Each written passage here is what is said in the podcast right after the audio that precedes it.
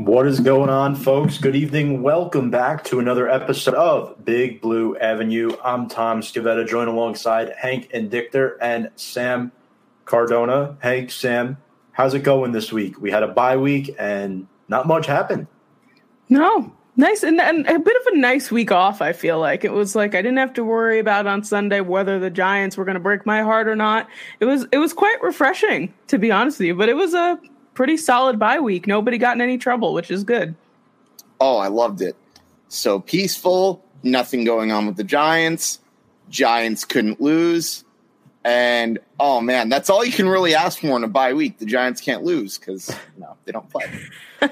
Absolutely. Folks, remember to go check us out on all of our social media platforms below. Big Blue Avenue is exclusive on Twitter, Instagram, like our Facebook page at Review and Preview Sports, and subscribe to our YouTube channel at Big Blue Avenue.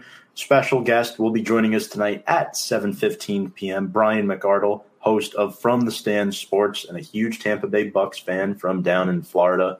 Really looking forward to having him on. That should be a lot of fun. Want to comment in our stream throughout the night? Feel free to comment. Really appreciate all the support. And kind of before we just, you know, get into this game, let's just briefly recap the bye week and talk about uh, what happened. There, there was some interesting news in Giants world. Damon Snacks Harrison announced his retirement from the National Football League. Uh, played for the Giants for about two and a half seasons before he got traded to Detroit from 2016 to 2018. And Harrison was just 32 years old this guy was a first team All Pro in his first season with the Giants, and another prime example of a defensive tackle who did not last very long with this team, but he wasn't here for a long time. He was here for a good time. Yeah, I remember when uh, I believe it was uh, two years ago. Snacks went to the Lions, I believe, um, and I remember being like kind of upset because I know he wasn't like the biggest star on our team, but I loved hearing stories about him. I loved hearing about how they called him Snacks because he literally ate so much food, which is just fantastic. Um, but yeah, I mean, good for him. Good good for you know the rest of his life and how he he had a decent career with us and was happy to happy to have him on our team while he was here. Yeah, I love Snacks. He was definitely one of my favorites from those dark years with that coach who shall remain nameless, but mm. he was definitely a lot of fun. I love the spirit he gave off in the clubhouse. He was a team leader and a team player, just a great guy. And as a bonus, diehard Ranger fan, I often saw him watching the games at MSG, so that that's also a plus for me about him. But otherwise, good for him. Great, decent career. Gets to do what he wants. I mean, it's the NFL. It's a rough game. You don't you don't see as many long careers nowadays. Yeah, no, absolutely. And another thing that happened during the bye week. This one was a little more on the sad side. Uh, former New York Giants linebacker, Ring of Honor member Sam Huff died at the age of 87 years old. He played from the Giants from 1956 to 1963 was a rookie when the Giants won the NFL championship back in 1956. And Hank, he played in arguably the greatest game to ever be played, the 1958 NFL championship. I don't know if it necessarily was the greatest game ever played, but it was the game that essentially put the NFL on the map. It was broadcast on live TV by NBC Lots of people tuned in. And even though the Giants ended up losing that game in overtime, that was actually one of the games that really made football mainstream. And to get to Sam Huff, I think a lot of people will agree that Sam Huff was one of the one of, if not the most valuable members of that defense. He was the linebacker that essentially was like the quarterback of the field and one of the big one of his best games that he had before that game. I don't know if you knew this. The Giants had to play a tiebreaker against the Cleveland Browns. They actually won the week before with Pat Summerall kicking in the snow. And to get to the game against the Colts, Sam Huff essentially shut down Jim Brown. I don't think Jim Brown even had 50 yards. It was one of the best defensive games in the history of the Giants. And he was, not to mention, he was also a member of the other three teams that made it to the championship, 61 to 63. Unfortunately, neither of those Giants teams could come up. Neither of them ended up winning a title because they lost to the Vince Lombardi Packers and a really good Bears defense. Nonetheless, great career and someone who, in my opinion, he probably should have been a Giant his whole career. Yeah, he did spend some time with the Washington Redskins back in the day, back when they were known as them. And Hank wins best hat on the show tonight. Sorry, Sam. Brian, the, fine, the, Brian, it's fine. The red carpet just rolls out for the Rangers fans. Uh, Brian, we missed you at the game on Tuesday night. That was my first hockey game ever. Not to digress from Sam Huff, but my gosh, that that was a fun hockey game. It, it, was great to see the Rangers play that well. Um, thank you for the comment, though. Really do appreciate it. Um, Brian LGR Brian. Great taste for his hockey. Um, we'll talk about his football taste at a later date.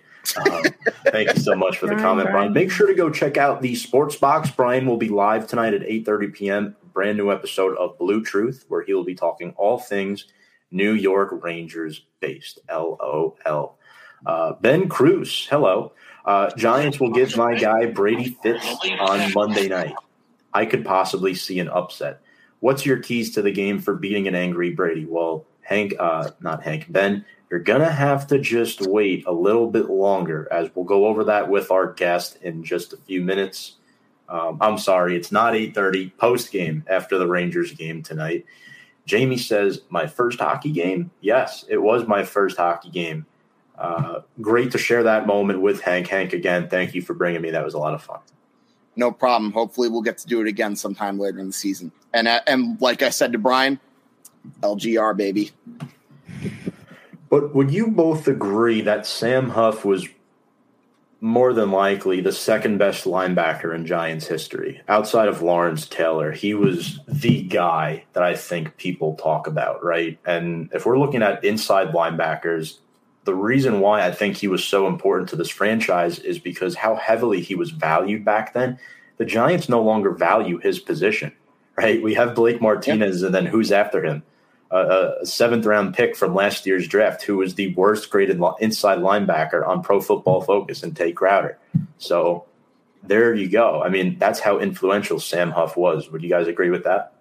Yeah, for sure. And as I said, that was the first defense that really got national recognition. And again, I think playing in New York helped, but yet a lot of talent on those teams. And again, a lot of those teammates will agree he may have he may have been the most valuable member of that defense for sure. And as far as second greatest linebackers, I would probably say that's a, a debate between maybe him and Harry Carson, but I would probably lean towards Sam Huff just because of the impact he had, even though Harry Carson played his whole career with the Giants. Yeah. yeah. Hank said it. Hank said it for real. Um, and I'm, I mean, it's sad that he passed away, but I feel like he lived a pretty, pretty long life here until 87, and he spent a good amount of years with the Giants. So it's sad that he's gone, but hopefully he lived a very eventful and uh, fulfilling life. Absolutely. Um, now let's get on to some more uh, bye week stuff. Giants did have an extra week to get ready for the Buccaneers, a team that's coming off two consecutive losses, one to the Saints and one to the Washington football team.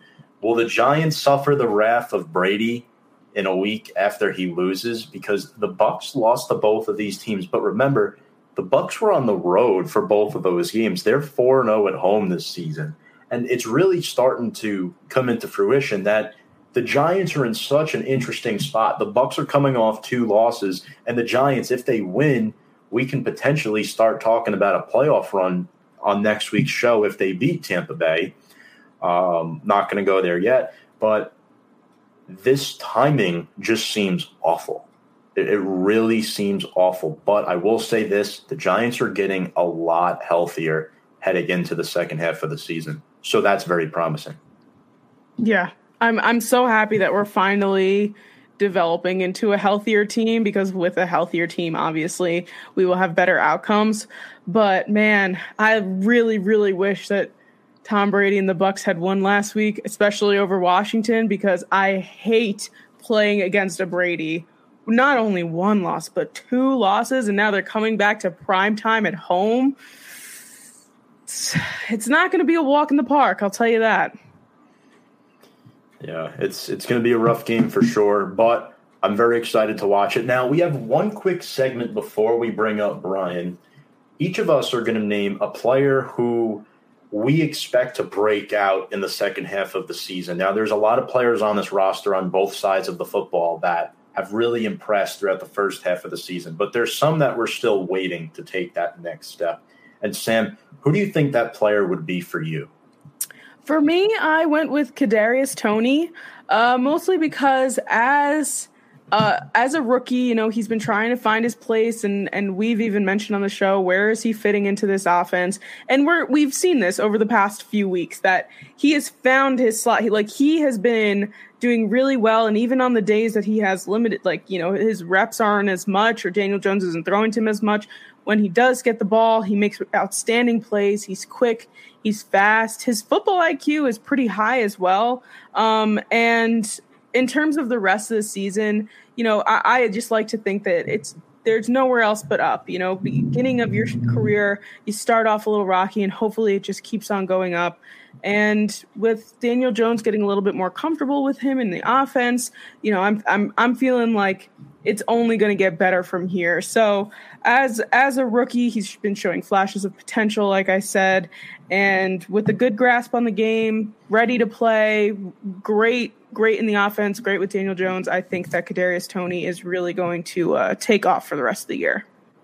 Love it. I love the pick too. I hope he breaks out for sure. Hank, who's yours? You know what? I'm going to go with another wide receiver who has yet to score a touchdown catch. This guy being the big free agent that we signed in the offseason. Got to go with Kenny Golladay. I mean, look, this guy, we've seen flashes of him this season. He can he can catch passes. He's got big hands and the reason why we got this guy is because when theoretically he should be a red zone target, but we haven't really had the chance to throw to him. And I'd like to think that maybe in the second half, when the time comes, Daniel Jones is going to throw to Kenny Golladay, assuming assuming that he's not going to be covered too much in the end zone. And with those big hands, he should be able to score a few touchdowns over the course of the season. I know he's a late bloomer, but we'll see. Hopefully, this guy stays healthy too. That's the other important factor. Yeah, definitely. It's crazy how neither of them have scored a touchdown yet this year. Well, like, I mean, to be fair, I, I don't see Daniel Jones really throwing the ball as touchdowns all that much anyway. So that's that's part of the problem. But I agree. And Daniel Jones is my guy. He's my breakout candidate to watch out for in the second half of the season. Through nine games, eight touchdown passes, five interceptions. Again, he really only played seven because he left very early in the Dallas game with a concussion. That's the game where the Giants just lost everybody. Um, and he's also getting Andrew Thomas back, who I think is the most important piece to Daniel Jones in this offense, you know, protecting his blind side. I think that's going to be key. And having Andrew Thomas healthy will help boost Daniel Jones' stats in the second half of the season. I really like what I've seen from him this year so far. He can run with it. He needs to learn how to slide, but his deep ball is continuing to progress. He's completing about 65% of his passes. And I just I think he's going to take off in the second half of the season because the schedule is getting a little bit easier for the Giants. We just played the grunt part of our schedule, the schedule that pretty much a lot of people thought, eh, you know, the Giants will do okay. We're three and six, and we probably should be better than three and six. And I think part of the reason why we're three and six is because of the play of Daniel Jones. He's been relatively healthy, except for the concussion game. And you know, he's managed the game. Last week, when they played the Raiders two weeks ago, people weren't thrilled that he didn't throw the ball a lot, but he didn't need to because the Raiders couldn't stop Devontae Booker. They couldn't mm-hmm. stop Elijhaa Penny. They couldn't stop Jones on the ground. So that's that's how I feel about that. Um, Kevin agrees. He says craziest stat is no touchdown for Golladay. Um, yeah. Uh, John Rankin from Tight Spot Championship Wrestling loves us. John, thank you so much. We love you too, buddy. Appreciate that. And Garth Michael Patrick, what's up, guys? How's everyone tonight? Garth, um, I'm sorry about your Gators, but uh, I'm happy for your Chargers that they won a football game again. So uh, we'll meet you guys in a few weeks. But thank you so much for the comment. Make sure to go check out Garth on Sweet Tea on Friday nights at 9:30 p.m. And without further ado, let's bring on our guest for the evening. Uh, he is just about ready, and here he is, Brian McArdle of From the Stand Sports US, Tampa Bay Bucks fan. Brian, welcome to Big Blue Avenue. Thank you, Tom. Uh, for all the times I've had uh, you on the show, it's nice to be on your show. Uh, and hello to uh, you guys as well, the Big Blue Nation out there. Uh, glad to be here. Awesome. Now, for people who don't know you, can you just tell us about your podcast a little bit and where people can find that? Yeah, sure. So I do From the Stand Sports. Uh, it's college football game day show. Obviously, your man Tom here uh, comes on and co-hosts uh, with Andy Hopper. Uh, you can find us on Facebook, YouTube at From the Stand Sports. Uh, and the Twitter's a little different. It's like From the Stand Sports US. Someone had the handle. We couldn't nab it from so uh, but yeah, uh, all the college football action that you can need. So uh, if you love the NFL, you want to know who your team uh, might want to pick up in the upcoming draft, uh, come come check us out, and you can see a little bit more of Tom uh, every week. Which I'll be seeing you tomorrow morning as well, You bright will. and early, bright, bright and early. Uh, looking forward to it. But Brian, we brought you here for uh, a little bit of a different reason tonight to talk about the Tampa Bay Buccaneers, and I guess we'll shoot straight down the line with some of these questions. And it's been brutal for Tom Brady these last couple of weeks. Four picks in his last two games. The Washington game, they did not look good. Two picks in the first quarter. First time he's done that in nine years. And the Bucks, as a unit, just had 273 yards of total offense. What do you attribute the Brady turnovers and the Bucks offensive struggles to these last couple of weeks? I mean, let's be honest. It is Brady. Um, I, think he does know what he's doing, but this is we've seen a little bit of uncertainty, I guess, um, between him and the sideline, and that comes down to what him and Byron Leftwich, uh, you know, what they're deciding with these play calls, and you know, typically, you know, start of the season, new team. This, this, let's remember, people, he he was with the Patriots his entire career. This is still a new system for him. Uh, Byron Leftwich is still pretty young. Um, and now we've got receivers left and right just dropping like flies. I don't know uh, if you guys have talked about this yet already, but uh, Antonio Brown caught earlier today with a fake COVID card. I He saw was that. Yeah, he was questionable already. I can't imagine uh, the NFL is going to be letting letting him play uh, this weekend uh, or the games coming up. I would assume so. Yeah, you know he's he's been missing some big targets, and the adjustment has been uh, a little bad. Um, yeah, I I, th- I think this is just you know regular season jitters. I don't think there's anything serious to be concerned about here. Um, the only thing I'm concerned about is you know the play calling, uh, how he's waved off Leftwich. I hope that's not like a personality war going on between the two because I think Brady is actually someone correct me if I'm wrong, but I think he's older than Leftwich by like a year or 2 Mhm. So uh, that's that's kind of a little weird dynamic going on there. Um, I'm I'm not entirely worried. The the one interception, um, like I said, we've lost so many uh, of our core receivers to injury. Darden goes in. Uh, you know these guys that Brady's been able to rely on. No turnovers, no fumbles. Darden's first catch of the game. He tries to turn with it. Just no ball security at all. Ball gets flipped up into the air. It counted as an interception, but it was might as well have been a fumble uh, on Darden. So, uh, I mean, n- not the best, but I, I don't think this is going to you know go on for the for the rest of the season here. Yeah, no, I, I think the Bucks have too much talent to just fall apart and collapse. I would be, I would be really shocked if that happened. And by the way, I actually looked it up.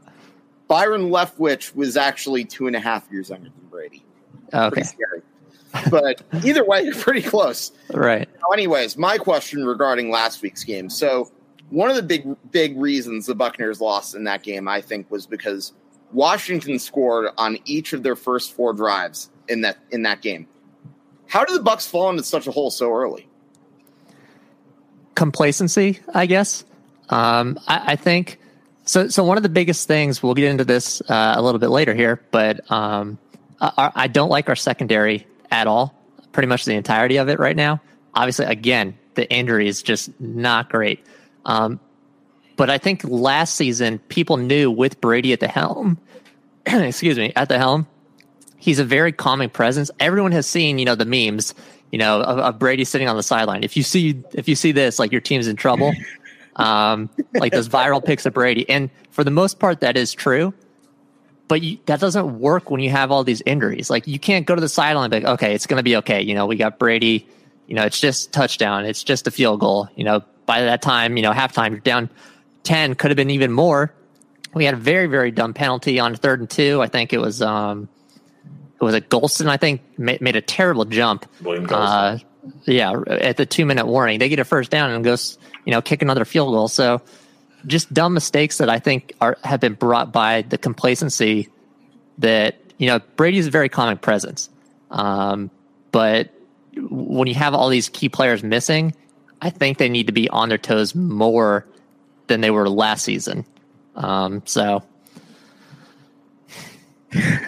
I mean, you've been kind of answering the question that I was going to ask um, regarding the lack of stars on your offense and the injuries. And I guess how much of that would you attribute to this this losing streak that you guys have been on? Like, do you think it's the injuries that is the main cause of it, or do you think it's something else? Yeah, I, I mean, I don't want to say it's entirely because of that, but I mean, these these are key players, and I think Yeah. you know the biggest thing here is that it's two sort of dueling sets of players. We have our wide receivers, uh, which which is that are gone. It's not helping Tom. I mean, obviously Gronk as well, but you know our receiving corps, and then the other side of the ball, we have pretty much our entire secondary out, uh, save for like I think one regular starter. And so we get into this problem where the secondary is so weak, we're getting exposed. We go down early, and then you have to rely on Brady to, you know, you know, bring us back. We, we still have a running game, Fournette, you know, very good, but when you get behind early, you're throwing the ball more. That's forced Brady into these mistakes with guys that he might not be throwing to as much um, if he had his decision, I guess, uh, if everyone was healthy. So it- it's it's not a great situation, but if if at least once, if we can get our receiving corps back, or if we can get our secondary back, uh, just one of those two groups, I think it'll at least balance the playing field a little bit for us. Or if you could get Aaron Robinson back after four years. Yeah, uh, I'd be fine bringing him back to Florida. Uh, but my next question is actually about the defense. This is a good transition. I look at this defense and I see a lot of very talented players, right? On the edge, you got Shaq Barrett with five and a half sacks. You have Jason Pierre Paul. Lavonte David is a tackling machine. He's been that way for the past decade. In the secondary, you just drafted Antoine Winfield. Jamel Dean has been a good player, two interceptions on the season. But the two leaders to me are Devin White who just blew up last week with two sacks, and Antoine Winfield, another special player who consistently gets close or two double digit tackles every week. He's kind of like a box safety who can also pass cover pretty well. Uh, focus on those two players for me, Brian. What impresses you the most about both of those players? And the reason why I'm pinpointing on them, not only are they great, but they're young. They're very, very young players. So uh, I'll, I'll split it into the two because I personally don't think Winfield, I guess, is as good as maybe. Uh, I, I mean, I know you pick these you, you pick these two because of their stat lines, and you know, from an outsider's perspective, that they are you know very good on paper. Devin White, I think, is a phenomenal player. Uh, so I'll start with him because I actually do like him. Uh, he, he just has elite speed, elite size. He's a hawk to the ball uh, in the middle of the field, which right now, when you have these guys giving up receptions, uh, you know, I guess more frequently, I'll say, you love to have guys like that who are going to close the play down quickly.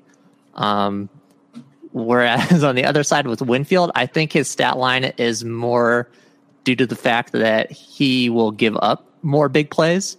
Uh, so those tackles come because he has to make the tackle in the first place. I could go on a very long tangent about Jason Licht, our GM, and his decisions in, in the drafts and how much I do not like them. Uh, we've seen a lot of secondary come in and then leave because they just weren't good. And that's not even going back like, you know, the last 10 years, just in the last three or four drafts, we've had guys who just have not worked out. I think, with the exception of Carlton Davis, I haven't liked many of them. Listen, Win- Winfield is a decent player. I don't think he's elite. May, maybe I'll be wrong. Um, maybe this is I, I just don't like him because I didn't want him in the draft, which is ironic because the guy who I did want us to trade up for is on your team, uh, Xavier McKinney. So would have loved to get him. We ended up with uh, store brand McKinney. Um, I, you did. yeah. So I mean, hey, if you guys want to send him our way, uh, I, would love to get a trade going there. We're Since good. you like Winfield so much, I'll send Winfield up to you. We're good.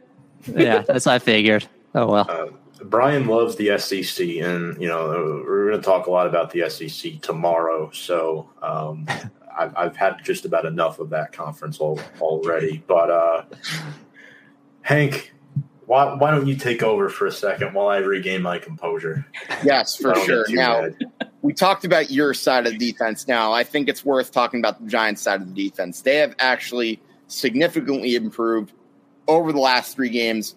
As a matter of fact, I don't think they've allowed a touchdown in the second half of the last three games either. Fun fact. What about this defense scares you the most, in your opinion, Brian? Um, the fact that you guys actually have a decent secondary that we would love to have. Um, listen, I, I, mean, I just named him, but Xavier McKinney has been fantastic. He's got seven uh, pass deflections. He's got a pick six. I, I don't recall what game that came from, um, but I think he's got four uh, interceptions in total. Um, and listen, you guys are on the upswing right now, and we are on the downswing hard. So this could be a lot of trouble for us. Um, I'm hoping not.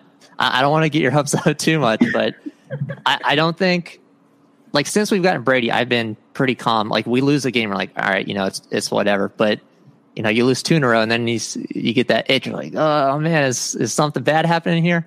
Um, but yeah, I I wish I had you know been able to to watch more of you guys' games. Uh, as Tom can attest, uh, I'm usually on Twitter late into the night watching college football from 11 a.m. to, to midnight with our uh, late Pac 12 action. So, uh, besides Bucks games, I don't get to watch too many uh, of the neutral site games.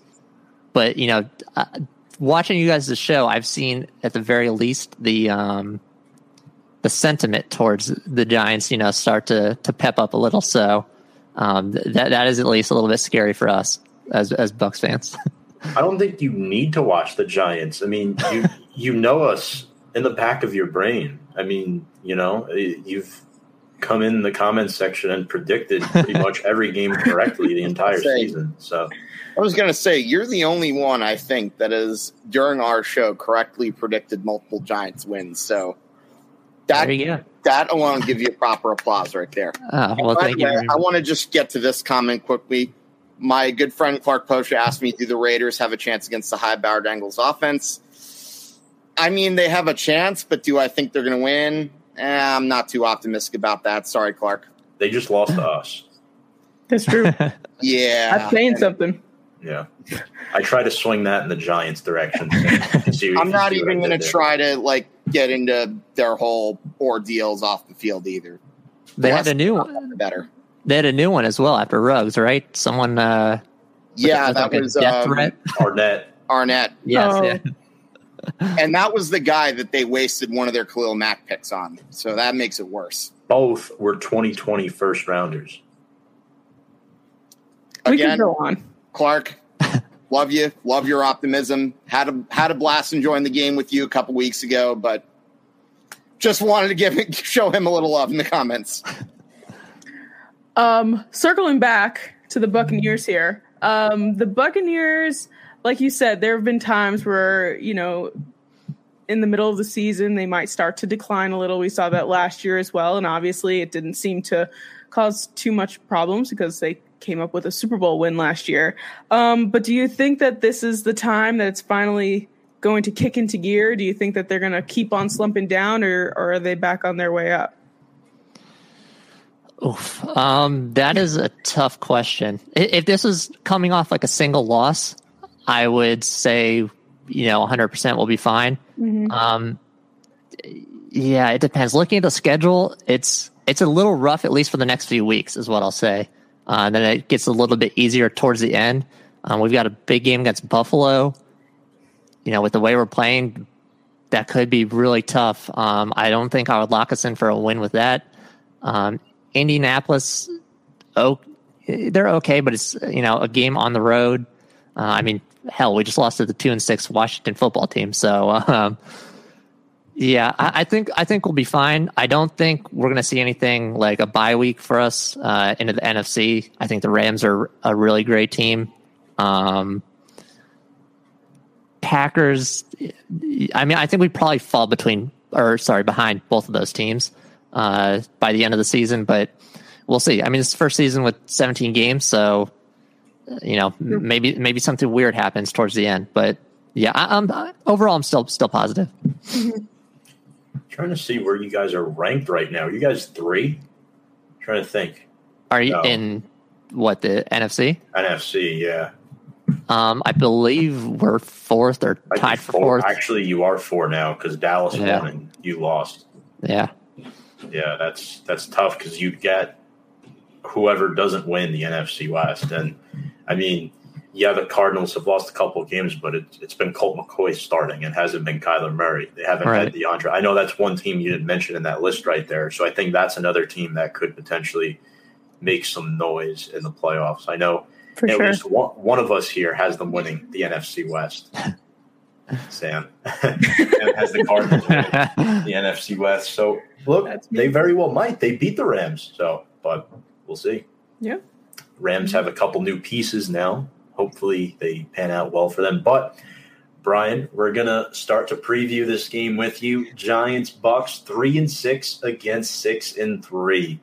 Uh, at Tampa Bay on Monday Night Football. The Giants lead the all-time series 16 to 8. They've won 7 out of their last 9 meetings. Uh, despite being 11 point dogs in this game. I know we talk about lines a lot on from the stand, so I figured I'd incorporate that here.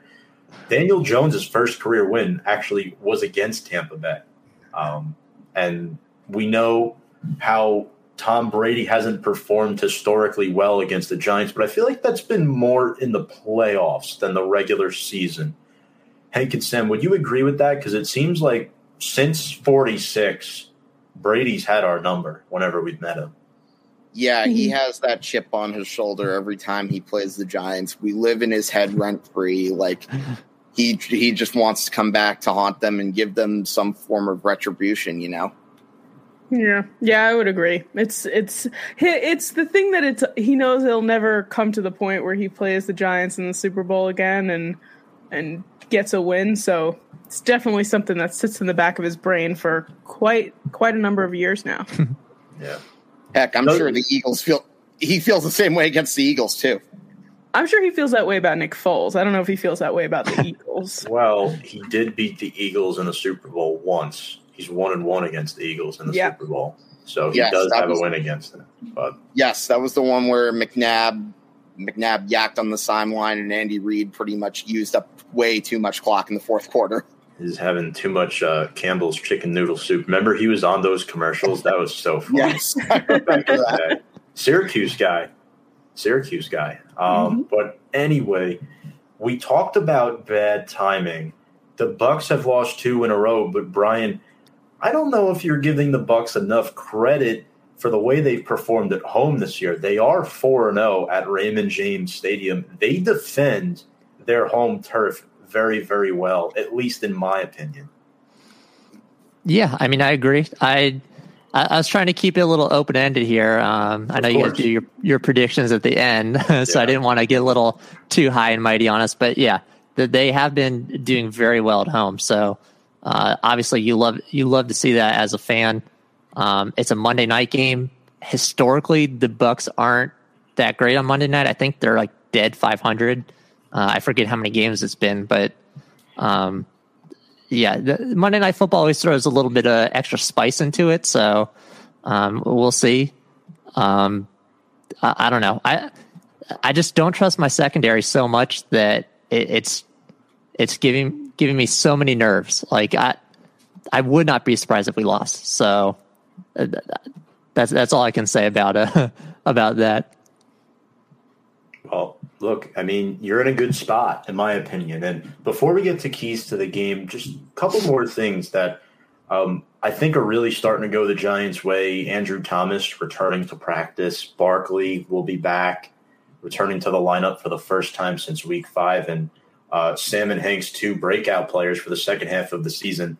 Kadarius Toney and Kenny Golladay. Brian talked about a weak secondary. I mean, these two guys are the Giants' two best wide receivers because I don't think Sterling Shepard's playing yet this week. He didn't even practice today. The one thing that might save him is the game is on Monday night, but I don't think he's going to play. So I'm looking at Kadarius Toney. I'm looking at Kenny Golladay.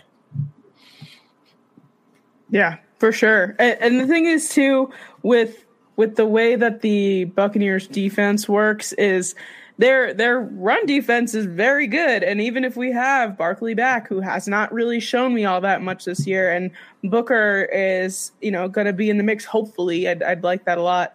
We got to pass the ball. We got to throw the ball a lot more. So that's why I'm looking at Toney. that's why we're looking at Golladay cuz these are going to be the guys that Daniel Jones is going to be looking down the field to in order to make some major plays yeah I mean just looking at the passer rating, when targeting Toney, Jones has a 109.8 rating. Um, that is the highest among rookie wide receivers. That's and uh, Brian, I know you were on the draft show and you saw all of our reactions. I believe when the Giants drafted Kadarius Toney, and it, it, was a rather interesting night to say the least. But another Florida guy uh, who played with Kyle Trask, who happened to be drafted by, which, by the way, you still give me goosebumps about your prediction on that night. Well, whoever gets Trask on day two is probably getting a real steal, and it happens to be your team. So that was the first of your string of just like very weird, like spooky predictions. uh, but well, that that actually came after the DeVonta Smith call. Um, but yeah, going going back oh, to yeah, you're right. Yeah, you predicted him as the Heisman winner. Yeah, but going back to draft night, I do remember the Kadarius Toney reaction, and what I was going to say, I actually completely forgot that you know you got that wasn't you know your guys' favorite pick, um, but I didn't think he was going to at least not immediately. I didn't think he was going to be a very big impact in the NFL, but he has adapted very very well. Um, mm-hmm. He's a, a really shifty player, which we saw at Florida, I thought he was just going to get absolutely murdered though, um, coming into the NFL if he was getting so much time on the ball. But he's he's adapted very well, very quickly. So, I listen. I I know you guys would probably love to have Saquon back 100, percent but for this game at least, I think you might actually benefit relying more on the passing game and having them, uh, or at least having Saquon um, out for for most of the game because that's where we're getting exposed. So um, you know, let Toney run wild on us because it probably will happen. Uh, if he gets past that that first line um, uh, of Devin White at the helm there, I think we're in trouble. So I don't know. I, I, feel like most Giants fans would probably say no, give us Saquon back. But this is going from from what I've seen um, with with our defenses here. I think that's a fair comment. I think that's a very fair comment. I mean, like I said earlier, Saquon is, re- you know, we love Saquon and we want him to be the best that he can be, but we haven't seen much from him this season. And coming off of this injury and coming back, and I just, uh, I, I want him to do well, but I mean, Booker has done just fine for us in the run game with Saquon being out these past few weeks. So I honestly wouldn't even mind if he just took a seat during this game and took one more week, but probably not going to happen. Yeah. Is is that kind of the thoughts around you know Giants Nation that they sh- maybe not will but should sit him because he he also had an, a knee injury last year, right? Um, yeah. It's kind of getting to the point yeah, where you want to protect because I mean that's a franchise guy right there. But then here's the problem: he's a free agent after the season. Like yeah. after You're next in a season. tough place. Yeah. I know. I I just it's it's something that's like driving me insane. and like, look, if I had to do it all over again, this is nothing against Saquon, but I probably would have just traded down the pick. But you know what? I'm just wasting my breath. It's it is what it is at this point. It is what it is, and a lot of injuries have derailed the Giants as well this year. Um, it's gotten to the point where the Giants just added Benardrick McKinney to their active roster this week. They're very thin at linebacker. There's no Blake Martinez. Carter Coughlin is still on short-term IR. We don't know when he's coming back. So, you know, uh, like I said, they they've been very thin. They they've lost Nick Gates. They've lost Shane Lemieux. It's gotten to the point where Isaiah Wilson, who was also a 2020 first round pick project that failed for Tennessee, is on the Giants practice squad, transitioning from tackle to guard. So this is kind of like his last hope in the NFL. If he doesn't succeed at this position, he's not going to succeed at any position on the offensive line. So it is a little scary thinking about it. But uh, let's get into our keys of the game. Um, Sam, we'll start with you here. Uh, give us, for the Giants at least, what are your keys to the game? For this game, like I said, passing the ball is going to be definitely a big thing. And I'm going to go with targeting in the red zone because we have been, you know, Daniel Jones gets the points on the boards for us somehow, but just passing the ball off, nickel and diming. But we need bigger plays. We need to get the ball down the field. We need to throw the ball more in this game. And love to see him target Kyle Rudolph in the end zone, not outside it, and then run in. It'd be better if you're there. Um, like Hank was mentioning before earlier in the show, Kenny Golladay is a red zone receiver. We need to utilize him there. So I would say the best thing for us to do to get points on the board, um, target in the red zone, you know, get in front of Tom Brady because again, as much as Brian is a little skeptical about this, I will not bet against Tom Brady after two losses at home on prime time. So I think that it, the most important thing is get in front, get points on the get points on the board, target in the red zone, and pass the ball. Yeah, that's that's a pretty vital an important key to the game. And as for me, I have a few keys to this game. The first one, Tom, Sam, what do you think I'm going to say? Get off the field. Bingo. I think that's one way you can stop Tom Brady to ensure that he loses three in a row for the first time. I, I don't think he has lost more than two games in a row in his career, if I'm if I'm not mistaken. Actually, I don't think so. Number two, and this is probably one of my new favorite keys to the game and it really became my really became this way ever since that loss to the chiefs be disciplined keep the penalties to a minimum you want to know the difference between the chiefs game and the raiders game the giants had zero penalties in the second half against the raiders a few more penalties we might have lost that game and against the buccaneers and tom brady I'm going to warn you, Giants fans. Tom Brady gets a lot of calls.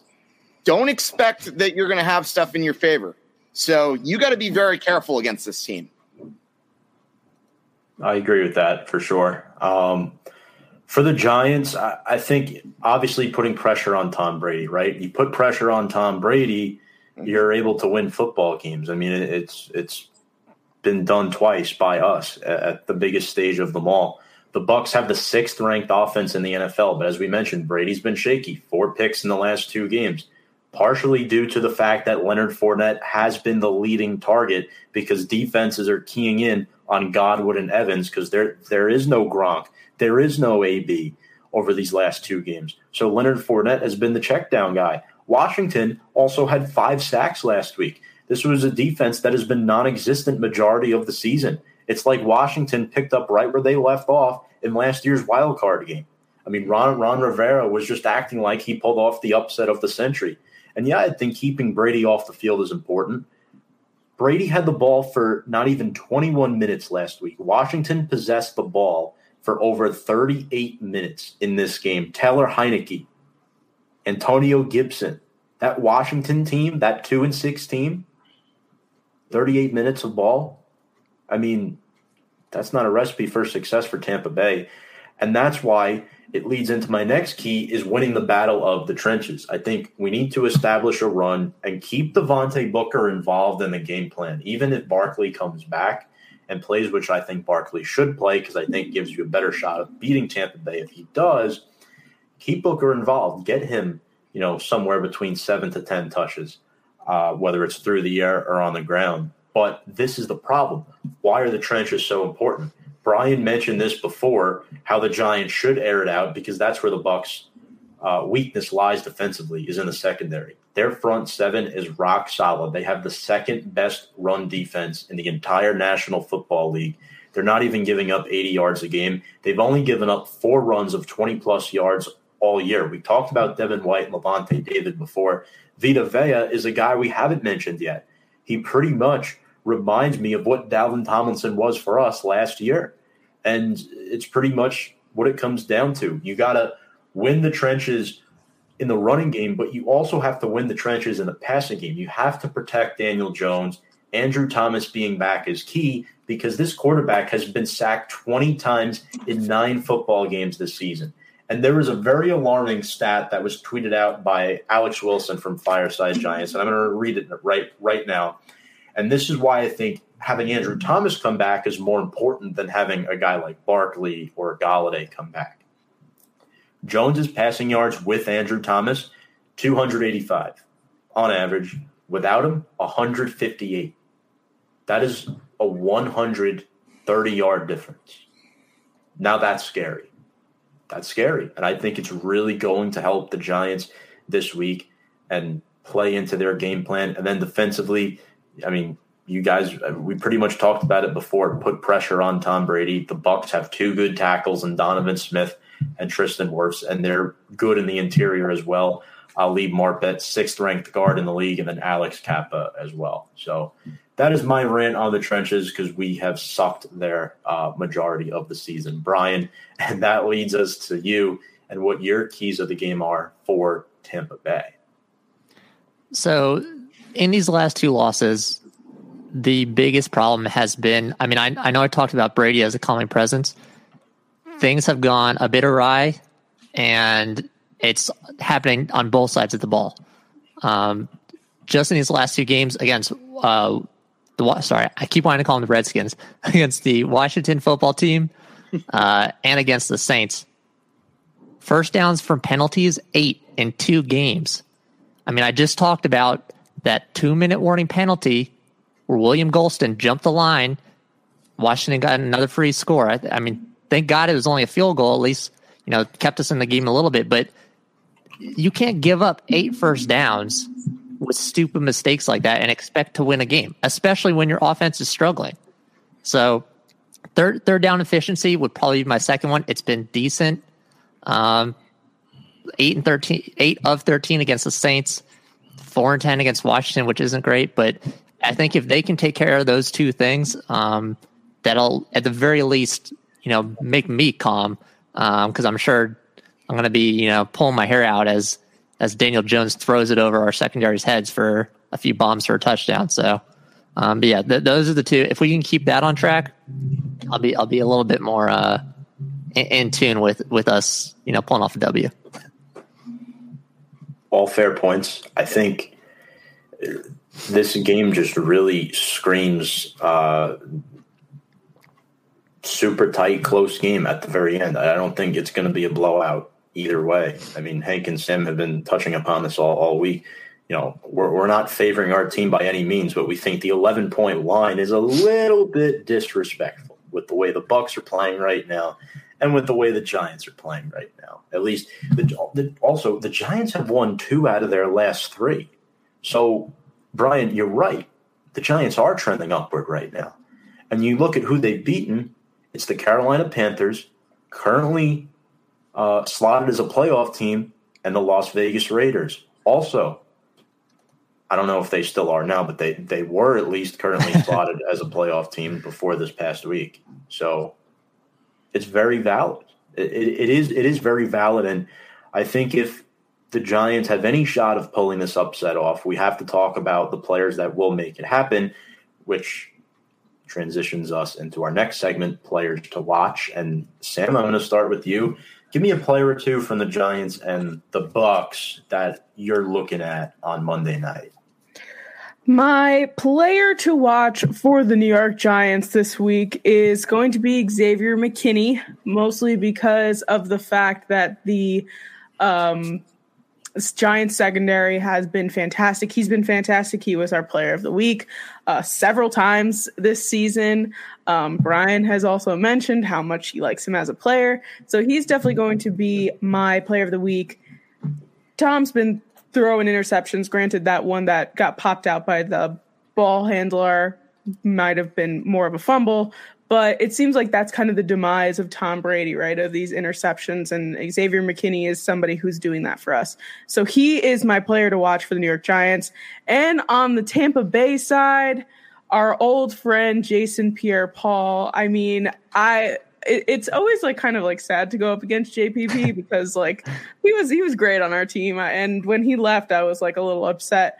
Um, but something that is our demise on our offensive line is not as strong as the Buccaneers is, um, and something that really gets on Daniel Jones and what helped kind of makes him tank throughout the game are the sacks and the you know the pressures and the tackles. So JPP is obviously someone who's very good at that on the Buccaneer side of the ball. So hopefully we can contain JPP a little bit, but I have a feeling that he is going to be going after Daniel Jones like nobody's business. Those those are my two players to watch.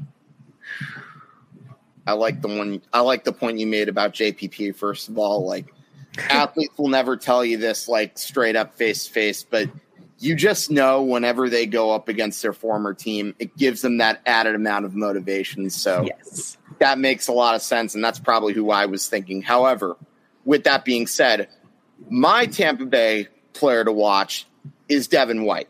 This guy has 79 tackles he led the team in tackles last week against Washington. He is always a threat on that side of the ball, and if if it wasn't for I think if if it wasn't for all the attention that Tom Brady had, I think you could very well make the case that he was probably the Bucks MVP of that Super Bowl run, or at least one of them. So I would definitely say Devin White for sure.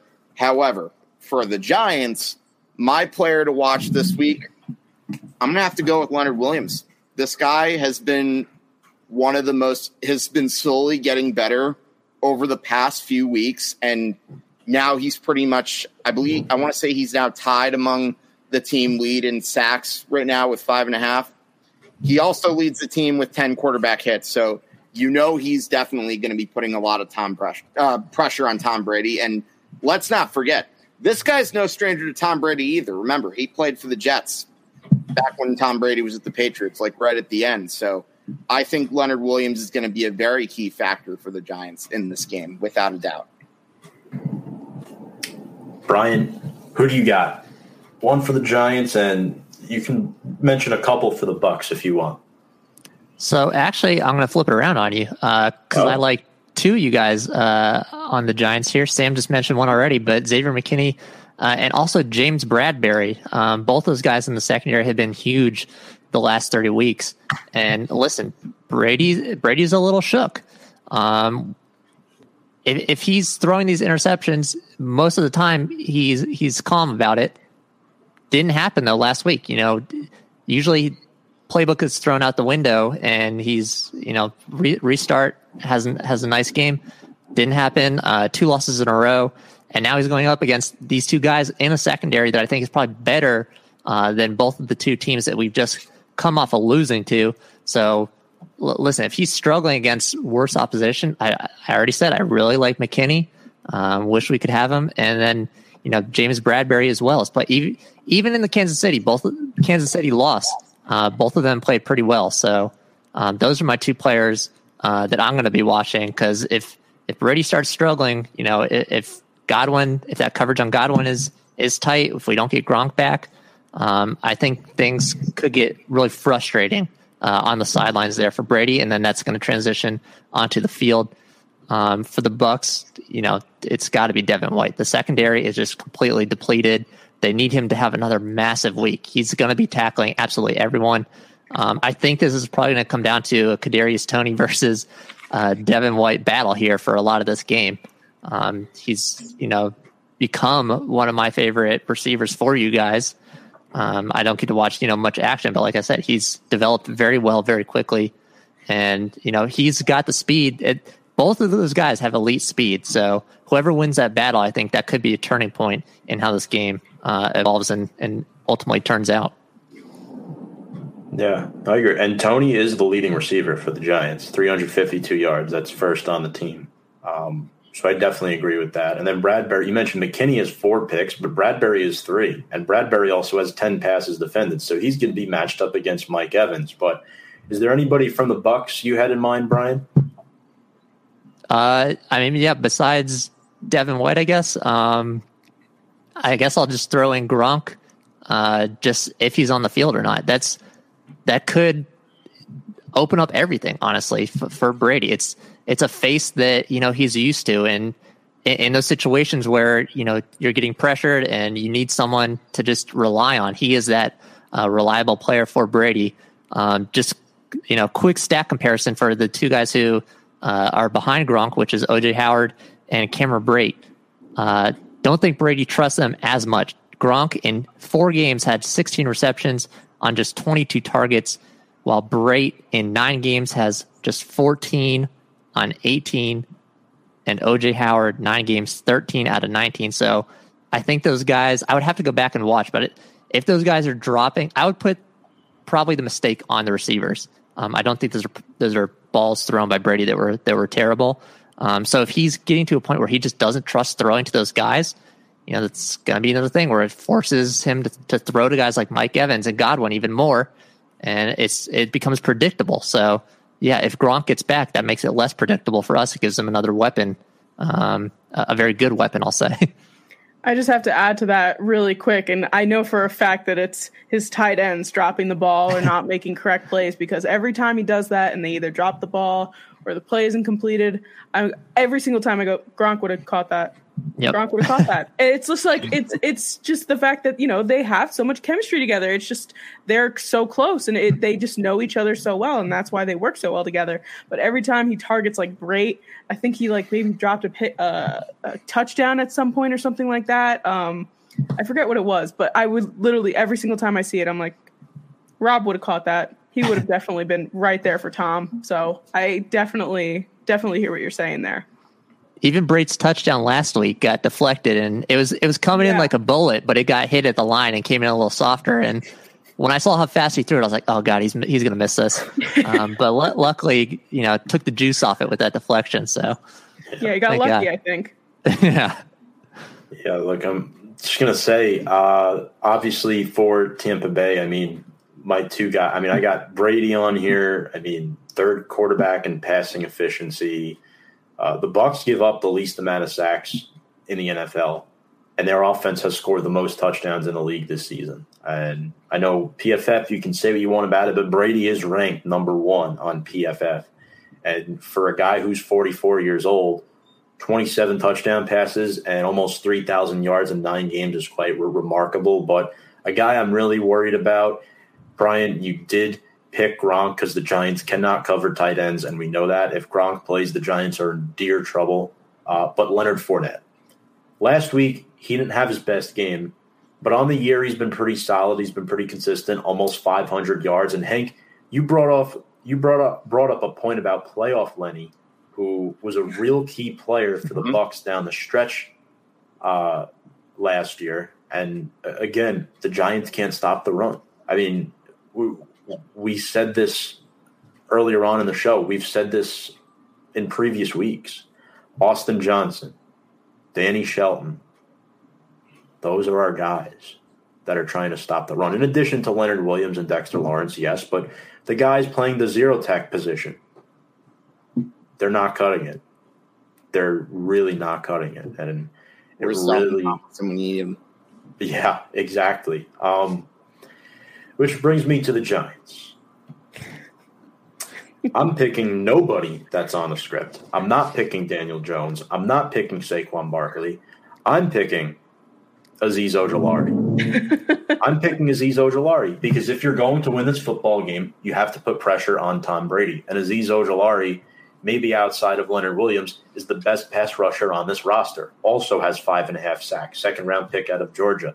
And him and Quincy Roche are starting to complement each other very well, where they've put third and fourth year players on the bench. That's how quick of an impact these two guys have made.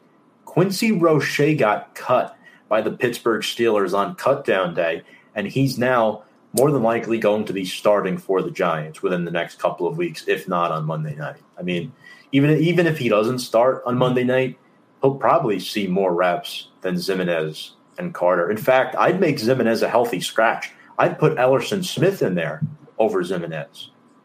That's how confident I feel uh, in Ojulari on Monday night getting to the quarterback. I think he's going to be a beast, quite frankly. Um, you know, I, I, was thinking about Jones, but uh, look, the primetime games really scare me. He's 0 7 in primetime games. And I hate that we have to pin this up for the audience to look at, but if, if that, you know, brings any recipe for success for Tampa Bay in this game, take advantage of that. Make him uncomfortable.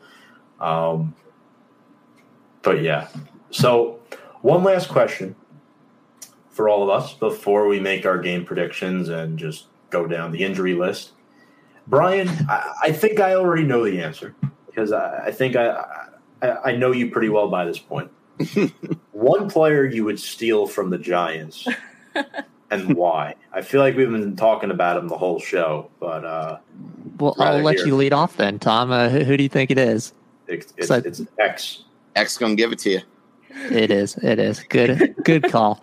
Um, so I, SEC. Well, hey, you you dog, you had to recover earlier in the show because of the SEC talk, and you just went ahead and picked Ojulari as your your player of the game for the Giants. So straight out of Georgia, he's got you, Tom. He got you there. you won up to me, and now I have to listen to you guys bash Notre Dame tomorrow. How they only moved up one spot in the rankings. So hey, I, am pro Notre Dame. I know. Um, I know. but no, so thinking about this question, I was going back and forth. Uh, it's more of like a short term versus long term thing. Yeah. Obviously, McKinney is who I would want right now. Uh, we are very depleted in the secondary. He would be an instant help. Um, but if we were talking like super long term franchise type thing, I would probably, even with the injuries, just steal Saquon. Um, our most recent draft pick of Ronald Jones, he's a decent he's a decent back, but I mean Saquon is is more he's he's that dude. Um, Ronald Jones is okay. I don't think he's ever going to be a franchise player. We got Fournette getting old. You know he's not going to be here much longer. So yeah, long term I would have gone with Saquon, but you know for this season we, I, I, gotta I gotta get these wins now while we still got Brady. So um, I would I would take uh, McKinney for for right now. Sam, who are you stealing from the Bucks? From the Bucks. I mean, why not take JPP back? I mean, we could we could definitely use somebody like him on our defense, even though our defense is pretty strong right now. I'm not going to say Tom Brady because I don't I don't want him. I love I, I honestly have, have enjoyed watching him play, not for the New New England Patriots, but we'll go on the defensive side. You know, JPP, we we loved him on the team when he was here. I'd love to have him back. JPP, I like that one. But that's not who I was going to take. Devin White is my pick. Love that guy. He's an absolute beast. I would have absolutely loved to take him in the first round for the record of 2019. Not that I'm complaining about Daniel Jones, not complaining about Daniel Jones at all, but I like that guy. Really good. He was literally the pick right after Daniel Jones too. I know. I was just gonna ask. I was just gonna ask what pick you guys had because I White was what number five. We had White. White was seven. Seven. Okay. We Daniel we were Jones six. You guys were seven that year. Um, Hank, well, you took mine, and I, I just want to say one thing. If you're starting an NFL franchise today, and you have to start with one player, no quarterbacks, any positional player not named the quarterback, you're mm-hmm. taking Devin White, at least in my yeah. opinion, right? Because he can do everything. He's that he, he's the best linebacker in the in the in the NFL, uh, interior linebacker, inside linebacker, not edge rusher, inside linebacker. He can run with running backs in coverage. He can run with tight ends in coverage. He can run with wide receivers in coverage. He can stop the run. I don't know if there's one true blatant weakness to his game.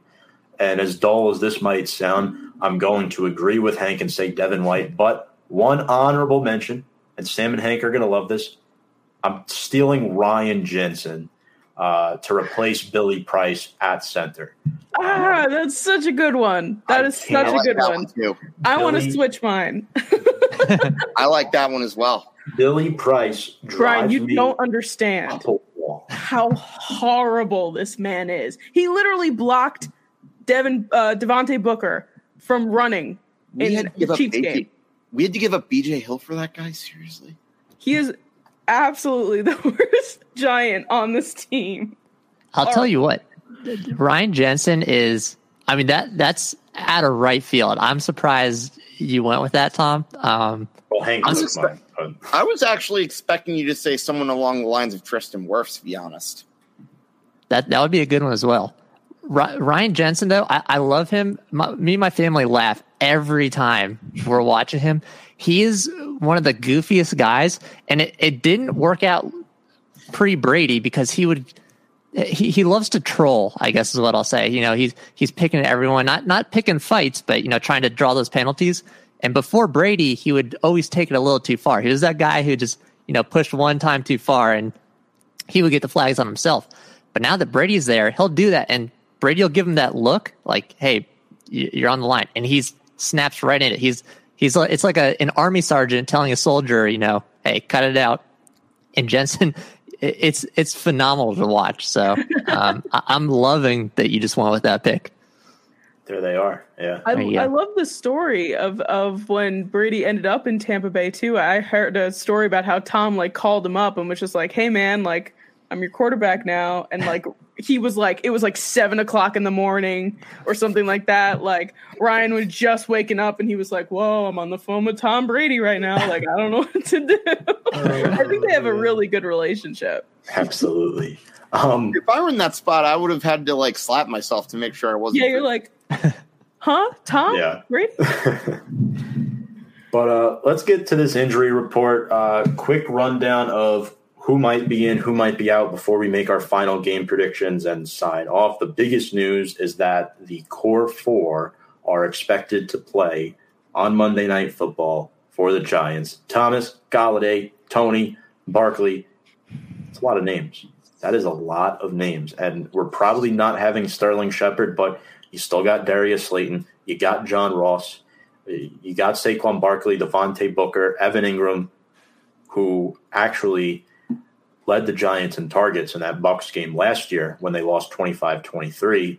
Um, and I'm looking at the injury report. Barkley was limited today. Devontae Booker was limited. Colin Gillespie was limited. Sterling Shepard did not practice. He's not going to play, in my opinion. Kaden Smith did not practice, but he's been battling a knee issue all season.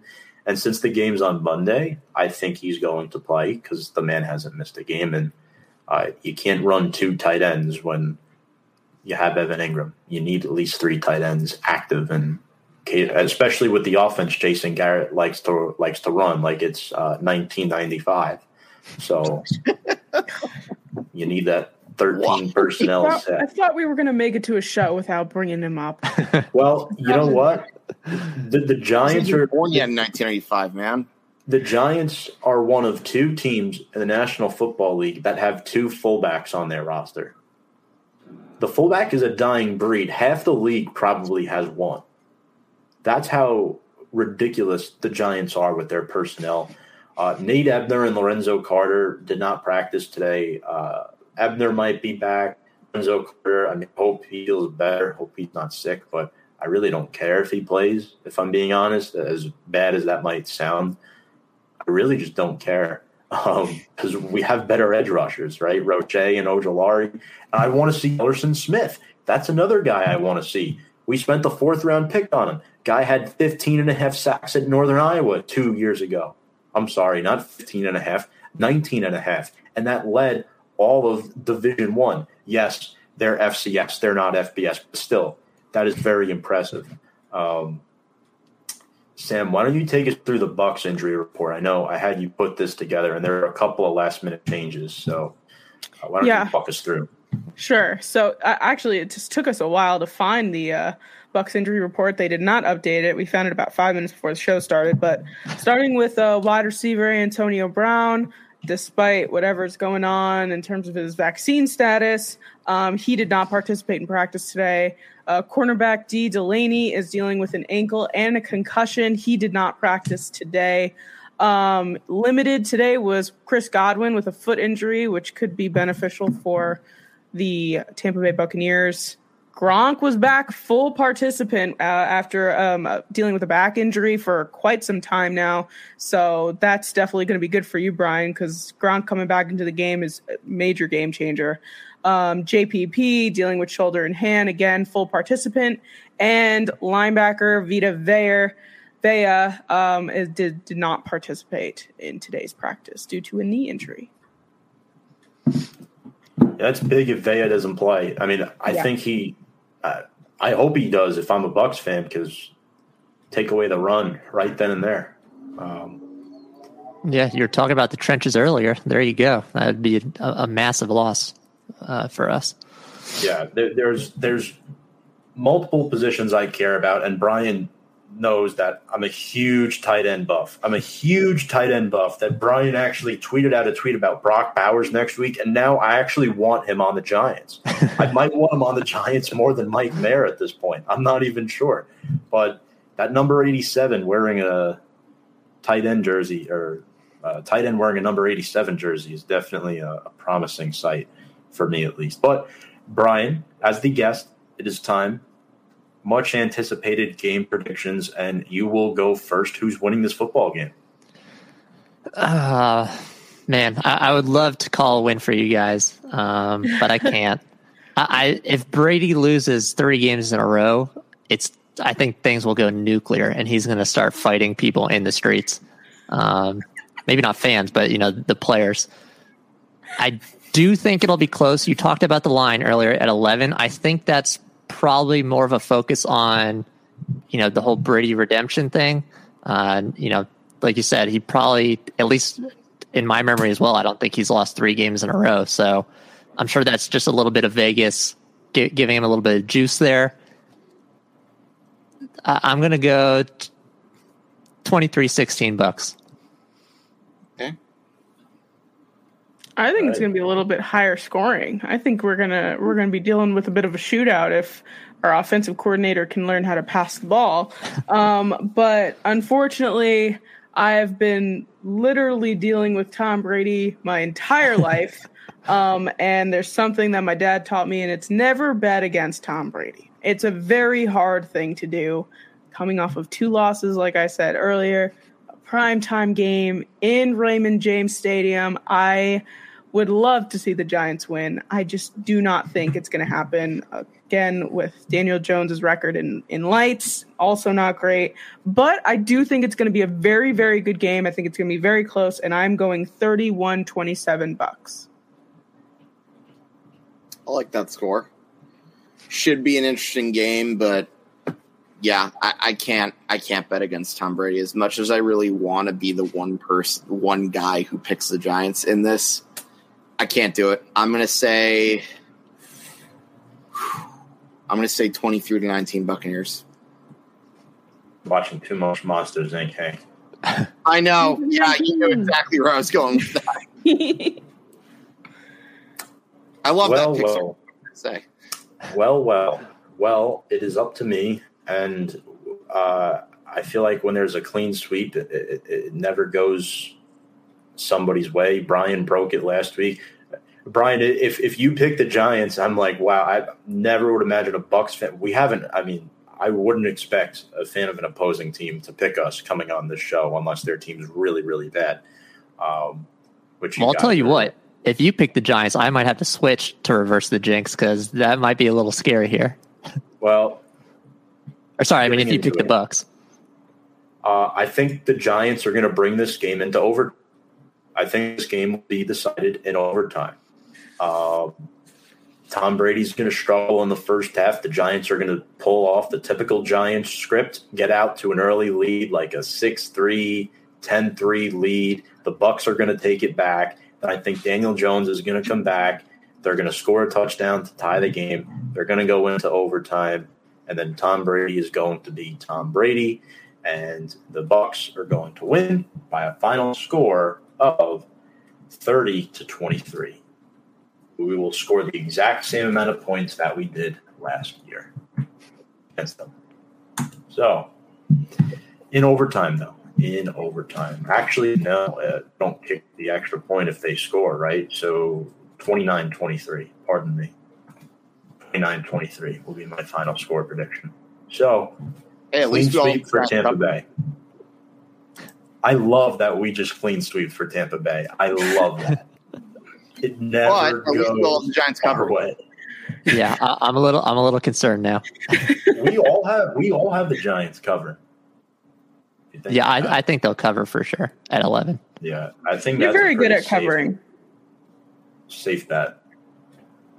Very safe bet to pick the Giants line in this game. But uh, Brian, any final thoughts before we let you go? I know we have a little bit of prep to do tonight before our early kickoff tomorrow morning. Uh, no, just thanks for for having me on. Um, listen, I'm I'm rooting for the Bucks, obviously, but I hope it is close. I like the overtime call. Uh, get us some some free football. So, um, yeah, it, it should be a great game. Uh, and I, I look forward to watching it. I hope it's uh interesting, to say the least. All right, Brian. Well, thank you so much for joining the show. Uh, if you can plug from the stands in one more time, we really appreciate it. And uh, thank you so much again. Yeah, sure. If you like uh, college football, you can find us on YouTube and Facebook on as From the Stands Sports, uh, on Twitter From the Stands US. Uh, yeah, we we do a game day show every week, and we we cover the games on Twitter uh, every Saturday. So it's a good time. And like I said, if you like watching Tom, you'll you'll get a double dose of him. So Thanks, Brian. I really appreciate the love, and uh, I will. We will talk to you next time. all right, thanks guys. Thanks, All right, Brian. Thanks, Brian. Good luck. All right, see ya. All right, Brian McArdle of From the Stand Sports, uh, a guest that we all love to talk to, grab his insight on things. He's usually spot on with his predictions, but uh, only 16 points he has the Giants scoring, so that's going to be an interesting feat to see if we're able to accomplish that or not. But Sam and Hank, do you have any final thoughts before we sign off tonight and head over to some Thursday night football? Yeah, Thursday night football Super Bowl rematch with Patriots Falcons. First, first of all, I just have to say real quick, if you guys are watching right now, we did not plan the all white situation. We we did that because we're all connected in our brains. Giants are wearing white color rush on Monday, the one that Hanks ha- got on right now for Saquon. So that's just that thing. But on the other side of things, I'm very excited for this game. I am surprised they gave us so many primetime games, to be quite honest with you. But we love a good primetime game, watching Giants football. Um, I really hope that this is as close of a game as we are predicting it to be. If we beat Tom Brady at home on prime time, my God, the playoff discussions we will be having next week. It will be immense. But I'm very excited for this game, and uh, I hope the Giants end up pulling it out and that we're all wrong. Well, you know what, Sam? It's fitting that we mentioned the greatest game ever played as being one of the games that brought like football on the map. And the Giants, well, for better or for worse, they're often they get a lot of primetime games, probably because, you know, it's New York and they're one of the original flagship franchises of the NFL. So it kind of makes sense, like regardless of what the record is. But with that being said, I'm going to say the exact same thing I said before the Chiefs game. I'm hoping I'm not going to ask for a win because I'm I'm afraid that that might be a little too much to ask for, and I feel like these days that never really ends well with me.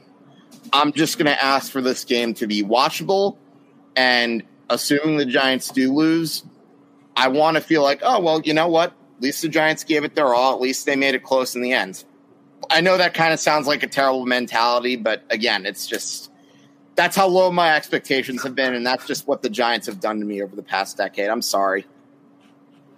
It's all right, man. I mean, look, it is what it is. Um, let's hope that the Giants are able to come off with a win on Monday night. And, folks, speaking of Monday night, obviously, with Thanksgiving being a week from tonight, we won't be having a live show next Thursday. Next week, we're going to do, uh, we're probably going to do a pre recording at some time on Wednesday, probably because the game is Monday night. To do a live show Tuesday night is just too quick of a turnaround from the game. So we'll probably do some some on Wednesday on our YouTube channel. Uh, folks, make sure to subscribe to all the Big Blue Avenue social media accounts Instagram, Twitter, and our YouTube channel. And of course, uh, like the Facebook page, Review and Preview Sports, if you want to catch our Facebook live streams every week. Hank and Sam, thank you so much for joining me. It's been a pleasure as always. Um, and let's go, Big Blue. Happy Thanksgiving, everybody. Happy Thanksgiving.